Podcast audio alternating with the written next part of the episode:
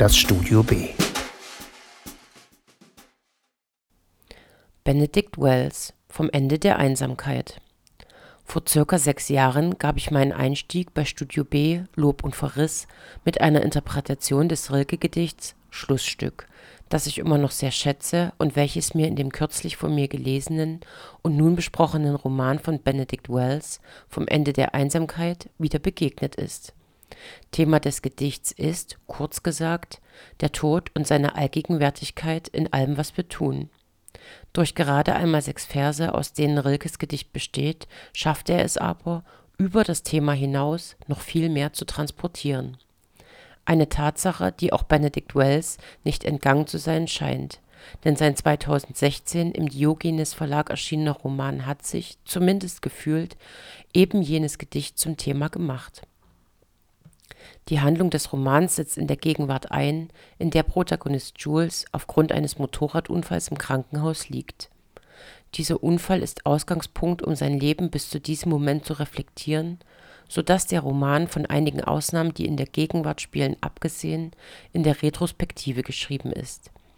Die einzelnen Kapitel umfassen dabei meist einen Zeitraum von mehreren Jahren Zunächst erfahren wir, dass die Familie Moreau mit ihren drei Kindern, von denen Jules das jüngste und zu Beginn der Geschichte sieben Jahre alt ist, sowie einem älteren Bruder Marty und seiner älteren Schwester Liz in München lebt. Ein beschauliches und komfortables Leben, das drei Jahre später durch den plötzlichen Tod der Eltern jäh beendet wird. Die Kinder, deren einzige weitere Angehörige nur eine Tante ist, werden daraufhin auf ein Internat geschickt und müssen von nun an auf sich selbst gestellt ihren Platz in der Welt finden. Liz, die älteste der drei Geschwister, die bereits vor dem Verlust der Eltern ein eher extrovertiertes Mädchen war und sich ihres guten Aussehens durchaus bewusst ist, gleitet nun zunehmend in ein Leben ab, das vor allem von Drogen und einer exzessiv ausgelebten Sexualität geprägt ist den Schein zu wahren, bewundert zu werden und dabei nie jemanden zu nah an sich herankommen zu lassen, sind ihre bewussten oder unbewussten Strategien, um sich vor weiteren Enttäuschungen und vor allem Verlusten zu schützen. Der von ihren Brüdern erhofften Rolle der großen Schwester und Beschützerin kann sie dadurch nicht gerecht werden. Sie driften im Gegenteil noch weiter auseinander. Wells beschreibt und verdeutlicht hierdurch, wie der Erwartungsdruck von außen, aber auch ihr eigener Anspruch sie daran scheitern lassen, den Tod der Eltern aufzuarbeiten.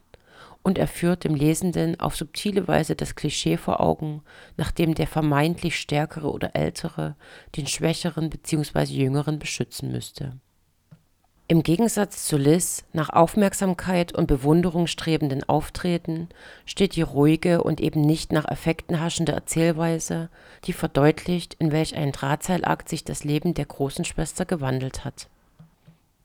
Marty, der mittlere der drei Geschwister, führt hingegen ein Leben als Nerd. Er flüchtet sich in die Computerwelt, durch die er später auch zu beruflichen Erfolg gelangt und es schafft, sein Leben in geordnete Bahnen zu lenken vor allem seine Ticks, wie das Drücken von Türklinken nach einem ihm Glück bringenden Zahlensystem, kann er jedoch nie ganz ablegen und zeugen zeitlebens von seinem durchlebten Trauma. Dennoch ist er als Erwachsener bestrebt, für seine Geschwister eine Hilfe zu sein, eine Tatsache, die zu Internatszeiten völlig undenkbar gewesen wäre. Es offenbart gleichzeitig ein weiteres Motiv, das den Roman durchzieht. Es ist nicht nur das Streben jedes Einzelnen nach seinem eigenen Platz, sondern auch der Wunsch einer sich entfremdeten Familie wieder zueinander zu finden. Die drei sehr unterschiedlichen Charaktere der einzelnen Geschwister erschweren dies nicht nur, sondern verdeutlichen auch exemplarisch die verschiedenen Erwartungshaltungen untereinander. Jules, der jüngste und gleichzeitig Ich-Erzähler des Romans, durchlebt seine Zeit auf dem Internat als Außenseiter Früher ein Kind, das keineswegs scheu war und gern im Mittelpunkt stand, zieht er sich zunehmend in sich selbst und seine imaginäre Welt zurück. Nicht nur der Verlust der Eltern, sondern auch der mangelnde Rückhalt seiner Geschwister machen ihm zu schaffen. Schließlich lernt er das Mädchen Alva kennen, die ein ebenso zurückhaltendes Auftreten hat wie er selbst und die durch die ebenfalls frühe Erfahrung eines Verlustes zu einer Freundin wird.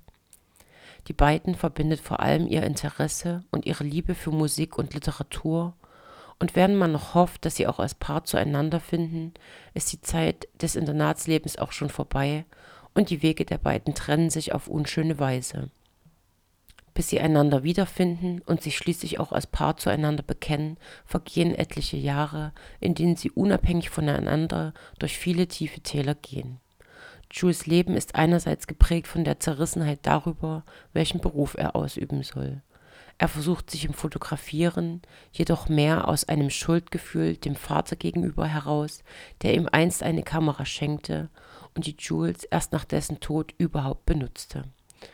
Sein Versuch, mit seinen Fotos Geld zu verdienen, scheitert immer wieder, sodass er es schließlich aufgibt. Die Sehnsucht, durch das Fotografieren etwas wieder gut machen zu können, wird regelrecht spürbar und daher umso schmerzlicher, als sie nicht erfüllt wird. Sie bringt gleichzeitig den Wunsch nach dem alten Leben zum Ausdruck, dem Leben mit den Eltern und den Wunsch, wieder in ein solches Leben zurückzukehren, wieder glücklich zu sein. Mit seiner Leidenschaft für das Schreiben versucht er gar nicht erst beruflichen Erfolg zu erzielen und auch eben jene Leidenschaft und die Nennung und Anspielungen auf diverse Autoren im Roman, von Rilke hörten wir schon, bringen zum Ausdruck, wie sehr die Kunst einen Rückzugsort darstellt, auch oder gerade, weil sie Dunkles und Abgründiges zum Thema hat. Andererseits ist es während des Lesens geradezu schmerzvoll miterleben zu müssen, wie Jules das Gefühl hat, dass ihm trotz seines jungen Alters die Zeit durch die Finger rinnt und er die vorhandenen Momente des Glücks einfach nur festhalten will. Über all dem steht die Frage nach dem Was wäre wenn, die uns in der Literatur und auch im realen Leben schon oft begegnet und die zu beantworten nicht möglich ist. Sie quält den Protagonisten ebenso wie der Wunsch zu einem glücklichen Leben zurückzukehren, das er einmal hatte, wieder normal zu werden die liebevolle Art, mit der Wels seine Figuren erschafft und sie auch in schwierigen Situationen trotzdem nicht vom Haken lässt, ist bemerkenswert. Umso mehr bedenkt man, dass er bereits im Alter von 23 Jahren angefangen hat, dieses Buch zu schreiben und für das er nach eigener Aussage sieben Jahre brauchte, um es fertigzustellen. Es zeugt für mich auch von einer tiefen Sehnsucht des Autors, sich Themen wie Verlust und Tod anzunehmen, sich zusammen mit seinen Figuren in diese Abgründe hineinzubegeben, um sich gemeinsam ganz langsam wieder daraus zu befreien und Momente des Glücks erleben zu können. Es ist eine tragische Familiengeschichte, die zeigt, wie drei Geschwister auf verschiedene Weise versuchen, den Verlust ihrer Eltern zu verarbeiten und dabei ganz unterschiedliche Wege gehen die aber auch zeigt, dass ein Wieder zueinanderfinden trotzdem möglich ist.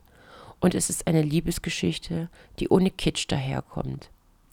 Generell finde ich Wells Sprache faszinierend in seiner Klarheit, sorgfältig ausgewählt, knapp, kein Wort zu viel, die trotzdem eine ganze Welt vor meinem geistigen Auge zu erschaffen vermag und die trotz der schweren Themen auch hoffnungsvoll ist. Eine wunderbare Empfehlung, die mir da gegeben wurde, und die ich nun unbedingt weitergeben möchte. Ich schließe meine Rezension mit einem Gedicht des eingangs schon erwähnten Rainer Maria Rilke, welches thematisch kaum besser zum Roman passen könnte und den Titel Einsamkeit trägt. Die Einsamkeit ist wie ein Regen, sie steigt vom Meer den Abenden entgegen, von Ebenen, die fern sind und entlegen, geht sie zum Himmel, der sie immer hat, und erst vom Himmel fällt sie auf die Stadt. Regnet hernieder in den Zwitterstunden, wenn sich nach Morgen wenden alle Gassen, und wenn die Leiber, welche nichts gefunden, enttäuscht und traurig voneinander lassen, und wenn die Menschen, die einander hassen, in einem Bett zusammen schlafen müssen, dann geht die Einsamkeit mit den Flüssen. In der nächsten Woche wird Irmgard Lumpeni die Schriftstellerin Maria Leitner vorstellen, von der einige Reportagen und ein Roman im Buch Mädchen mit drei Namen aus den späten Jahren der Weimarer Republik wieder veröffentlicht wurden